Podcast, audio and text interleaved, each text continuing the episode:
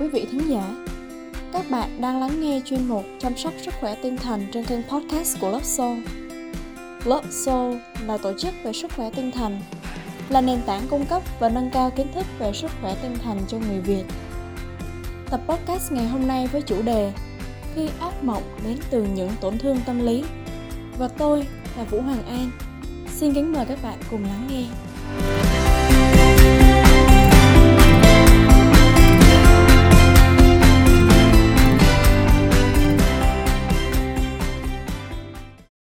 Trải nghiệm ác mộng là điều bình thường và thường thì sẽ xảy ra vào một vài thời điểm trong cuộc đời.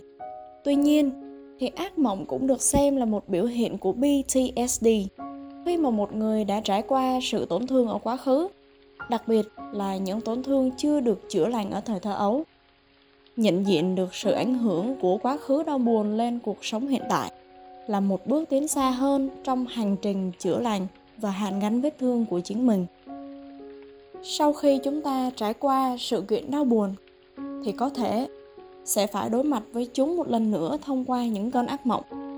Điều này thì giống như là cơ thể bạn đang cố nói với bạn rằng bạn đang không ổn chút nào. Những hình ảnh về sự kiện đau buồn dường như sẽ trở nên sống động và quay cuồng trong tâm trí, có thể khiến cho bạn cảm thấy bất an, lo sợ và kiệt sức.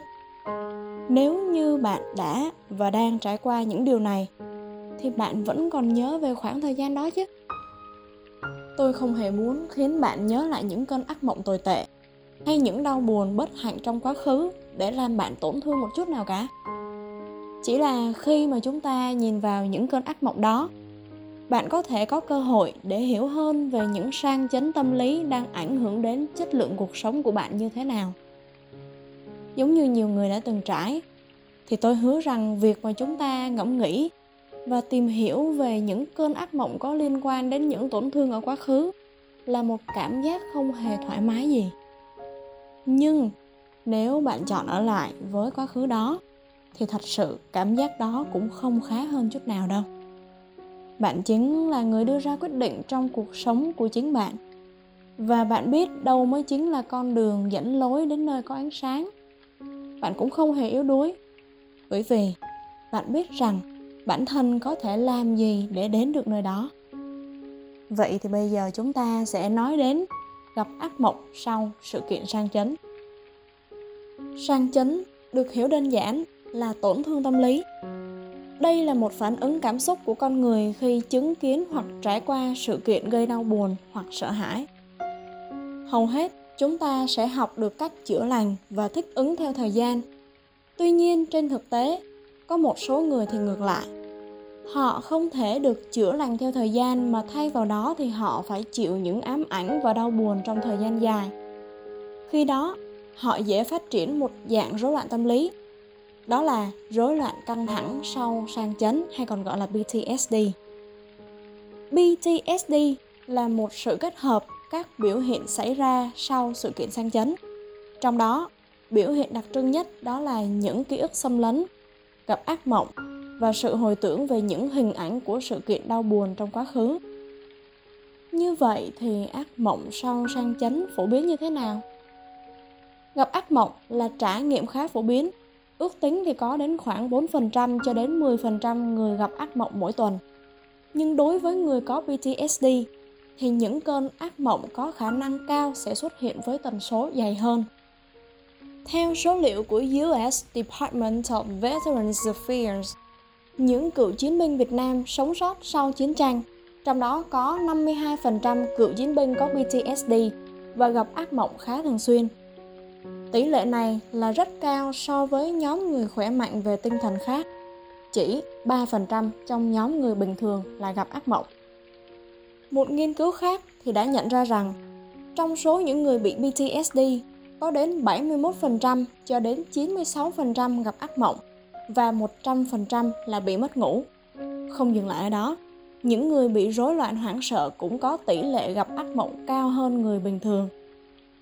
Bây giờ chúng ta cùng đặt ra câu hỏi là tại sao sang chấn lại ảnh hưởng đến giấc ngủ? Thực tế thì PTSD là một rối loạn khá phổ biến. Thậm chí có những trường hợp hoàn toàn không biết rằng là bản thân đang mắc phải rối loạn này. Nếu như bạn đang trải qua những triệu chứng của PTSD thì bạn dường như trở nên nhạy cảm hơn đối với những lời nói, hành động, đặc biệt là những sự kiện có thể khiến bạn gợi nhớ đến sự kiện sang chấn trong quá khứ. Không chỉ ảnh hưởng vào ban ngày, mà những ký ức quá khứ còn dường như trở nên càng đáng sợ hơn ở dưới dạng những giấc mơ hoặc ác mộng khi về đêm. Theo đó, những dòng hồi tưởng về quá khứ cũng có thể được khơi gợi. Bạn cảm thấy giống như rằng là bản thân đang một lần nữa trải nghiệm lại sự kiện đau buồn và bất hạnh đó. Những cơn ác mộng khó chịu này sẽ làm bạn lo sợ và né tránh giấc ngủ. Tiếp theo, bạn né tránh không ngủ và cuối cùng là dẫn đến việc thiếu ngủ và mất ngủ. Khi chúng ta tiến tới việc đặt mình lên giường ngủ, bạn bắt đầu những suy nghĩ đối diện với một bên là những hậu quả của thiếu ngủ, mất ngủ và một bên là sự sợ hãi về những cơn ác mộng. Bạn liên tục bị giằng co giữa hai lựa chọn khiến bạn trở nên lo lắng và sợ hãi về giấc ngủ của mình. Ác mộng có thể khá đáng sợ và tác động tiêu cực đến thời gian ngủ của một người. Những người được chẩn đoán là bị PTSD thì có tỷ lệ mắc các rối loạn giấc ngủ cao hơn người bình thường. Vậy thì ác mộng từ những sự kiện sang chấn trông như thế nào? Những cơn ác mộng thường liên quan đến các sự kiện về những tổn thương trong quá khứ. Ví dụ, một người đang trải qua cơn bão có thể có những giấc mơ về gió lớn hoặc lũ lụt. Họ có thể mơ về việc cố gắng thoát khỏi một nơi nguy hiểm nào đó. Giấc mơ vận hành như một khoảng thời gian để bộ não có thời gian kiểm tra, tổ chức lại thông tin và củng cố lại thông tin.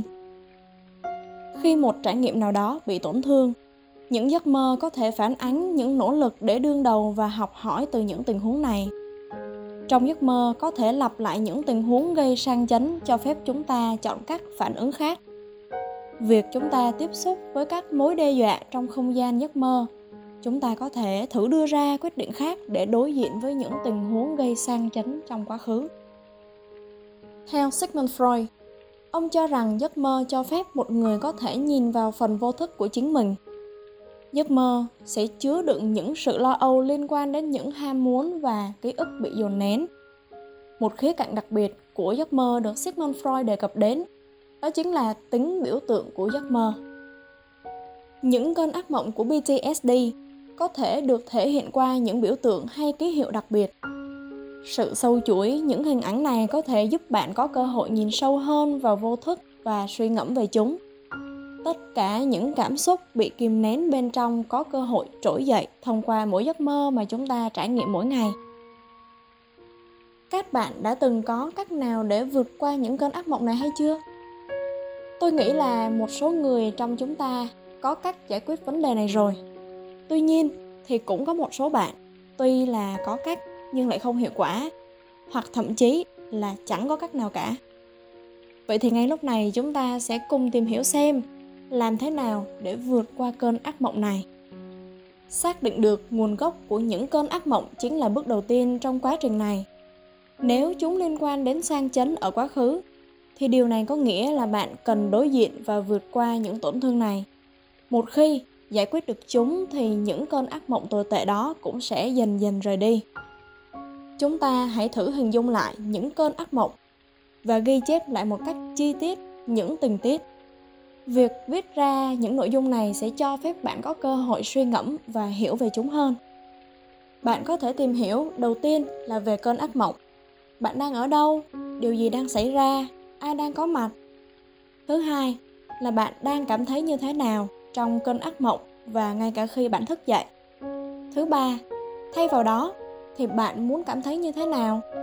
Nếu gặp lại cơn ác mộng đó thì bạn có muốn thay đổi cảm giác hay không? Và cuối cùng là câu chuyện sẽ cần thay đổi như thế nào để cảm nhận theo cách này. Khi bạn vượt qua và chữa lành những tổn thương, thì đây chính là chìa khóa quý giá mở cánh cửa của sự bình an và hạnh phúc. Và sau đây là thông điệp từ Love Soul gửi đến các bạn. Chuyến hành trình khám phá và chữa lành có thể khiến bạn phải đối mặt với nhiều cảm xúc và cảm thấy rối bời. Mỗi người sẽ có những cách chữa lành riêng của họ. Vậy nên, bạn đừng quá hấp tấp hoặc chán nản mà bỏ cuộc. ngay cả khi bạn không cảm thấy gì cả. Những nỗ lực của bản thân vẫn luôn mang lại sự thay đổi âm thầm. Đừng ngại ngần tìm kiếm sự giúp đỡ từ người mà bạn tin tưởng. Hãy tự tin vào chính mình, và bạn chính là sự thay đổi mà bạn cần tìm kiếm. Cảm ơn các bạn đã lắng nghe. Mời các bạn nhấn đăng ký kênh để đón nghe những tập podcast mới nhất của Love Soul.